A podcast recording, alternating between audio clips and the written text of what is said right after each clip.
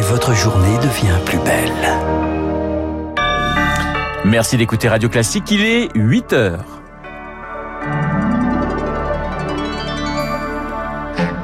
La matinale de Radio Classique avec Renaud Blanc. Et voici les titres du journal. Elle a fui l'enfer, les bombes, la faim, l'angoisse à Mariupol en Ukraine. Elle a une ce matin le témoignage bouleversant de Maria, miraculée de la ville martyre. Elle s'est confiée à Radio Classique. Dernières heures de campagne pour Emmanuel Macron et Marine Le Pen. Elle prend fin ce soir à minuit. Cette campagne, lui, est à Figeac, aujourd'hui dans le Lot, elle à Ville, dans la Somme. Et puis, cette dernière minute, la justice française émet un mandat d'arrêt international contre Carlos Ghosn, l'ancien patron de Renault Nissan, a fui le Japon en 2019.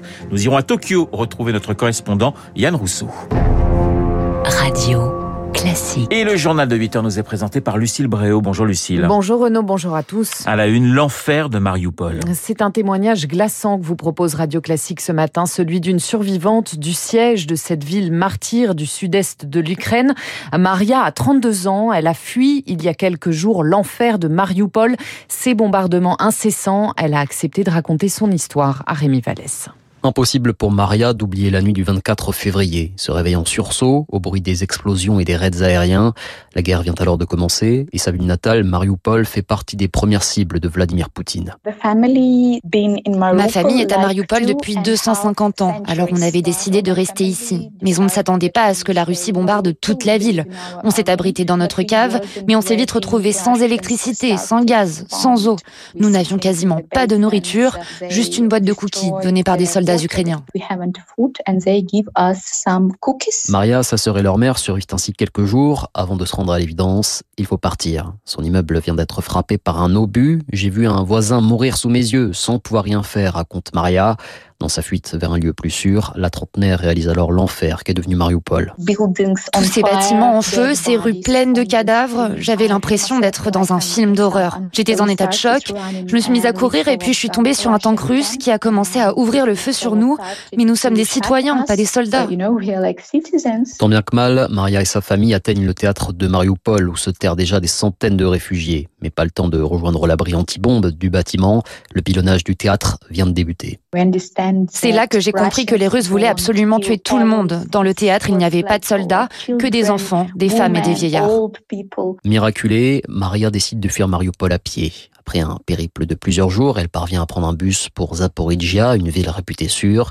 Aujourd'hui, la jeune femme a réussi à sortir d'Ukraine. Cela fait quelques jours qu'elle est réfugiée à Vilnius, en Lituanie, d'où elle tente de se reconstruire avant, promet-elle, de reconstruire Mariupol. Le témoignage de Maria, rescapée de Mariupol, recueilli par Rémi Vallès. Mariupol, dont Vladimir Poutine revendique désormais la prise. Il assure que ses troupes, je cite, ont libéré la ville. Une poche de soldats ukrainiens continue pourtant de refuser de se rendre sur le site de l'usine métallurgique Azovstal. Joe Biden, lui, assure qu'il n'y a pas de preuve de la chute de la ville. Le président américain vient de débloquer 800 millions de dollars de plus d'aide militaire à l'Ukraine. Volodymyr Zelensky estime de son côté que son pays a besoin de 7 milliards par mois pour faire face aux pertes économiques liées à la guerre. Paris va également envoyer 28 tonnes d'aide humanitaire médicale d'urgence à l'Ukraine. Et je vous rappelle mon invité juste après ce journal, le géopolitologue Frédéric Ancel. Lucille, Emmanuel Macron et Marine Le Pen jettent leur dernière force dans la bataille électorale. Un dernier meeting à Figeac dans le Lot pour lui, un ultime déplacement à Abbeville dans la Somme pour elle. Objectif faire campagne jusqu'au bout et mobiliser les indécis. Hier, le dernier meeting de Marine Le Pen à Arras a pris des allures de tout sauf Macron. Le président candidat, lui, défendait sa réforme des retraites sur France 2. Il veut décaler progressivement l'âge légal de départ. Alors quand pourra-t-on partir à taux plein? Écoutez la réponse d'Emmanuel Macron. Si c'est une personne qui euh, travaille dans des métiers euh, durs physiquement, elle aura des avantages qu'on va prendre en compte. Et si c'est quelqu'un, je dirais comme vous et moi, qui fait un métier euh, qui est moins physique, où il n'y a pas de critères de pénibilité, oui, nous allons travailler jusqu'à 64 ans âge légal au terme du mandat qui vient si les Françaises et les Français me font confiance. Donc ça pourra être 44 ans de travail ou 45 ans de travail si quelqu'un a commencé à 20 ans. C'est bien ça. Alors, ça pourra être pour l'âge légal, oui, c'est Oui. tout à fait ça. Emmanuel Macron hier soir sur le plateau du 20h de France 2. Il vise une entrée en vigueur de sa réforme en janvier s'il est réélu. Vous écoutez Radio Classique, il est 8h04. Lucille, cette information de dernière minute, la justice française vient d'émettre un mandat d'arrêt international contre Carlos Ghosn. L'ancien l'ancien patron de Renault-Nissan se trouve actuellement au Liban depuis qu'il a fui la justice japonaise fin 2019. Yann Rousseau, on vous retrouve à Tokyo. Vous suivez depuis le début cette affaire pour les échos et radio classiques. Vous avez même été l'un des rares journalistes à rencontrer Carlos Ghosn en prison au Japon. Il est soupçonné d'avoir détourné des millions d'euros. Oui, écoutez, le parquet a confirmé euh, ce matin qu'il avait émis un mandat d'arrêt international contre Carlos Ghosn et contre plusieurs cadres du groupe SBA, qui était le distributeur officiel des voitures Renault euh, et Nissan euh, pour la péninsule arabique. Ce groupe est basé à Oman et donc on est dans le volet le plus important de toute l'affaire Ghosn sur les montants financiers qui sont qui auraient pu être selon l'accusation détournés. On accuse en fait Carlos Ghosn d'avoir sous couvert de primes de performance qui auraient été payées euh, à cette société basée à Oman, d'avoir euh, alimenté euh, une petite structure qui était au Liban et avec lequel il avait investi dans le fonds d'investissement de son fils, qui est aux États-Unis, ainsi que dans un yacht de luxe qui était utilisé euh, par la famille. La correspondance de Yann Rousseau à Tokyo, au Japon, pour Radio Classique. De nouveaux heurts tôt ce matin sur l'esplanade des mosquées à Jérusalem. Des policiers israéliens ont pénétré dans le troisième lieu saint de l'islam. Des jeunes palestiniens leur ont ensuite lancé des pierres. Il y a plusieurs blessés.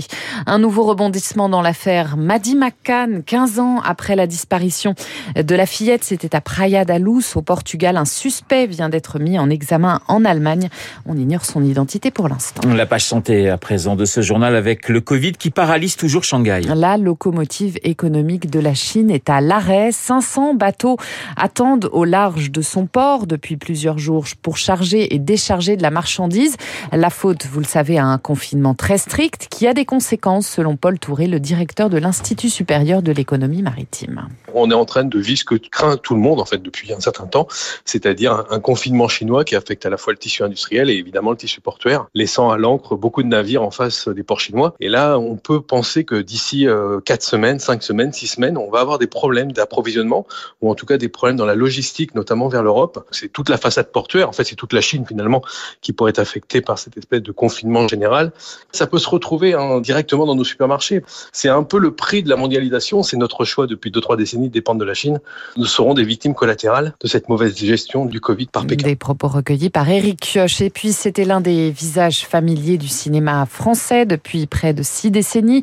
On lui rend hommage ce matin. Jacques Perrin est décédé hier, il avait 80 ans.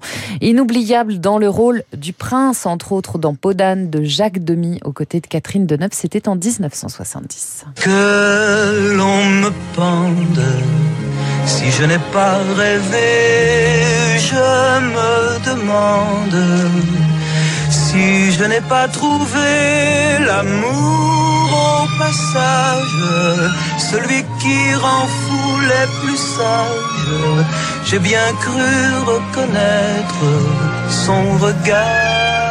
Voilà la chanson du Prince de Podane, l'un des films préférés de Lucille Bréau. Mais évidemment, hein, une pépite. Voilà, c'est une pépite. Bon, je vais pas, je vais pas chanter pour euh, annoncer votre départ et votre retour à 9h. Eh bien, on vous retrouvera à 9h pour un prochain journal. En attendant, dans un instant, je vais m'arrêter là. Nous allons retrouver Guillaume Tabar pour l'édito politique et puis mon invité, Frédéric Ancel, docteur en géopolitique.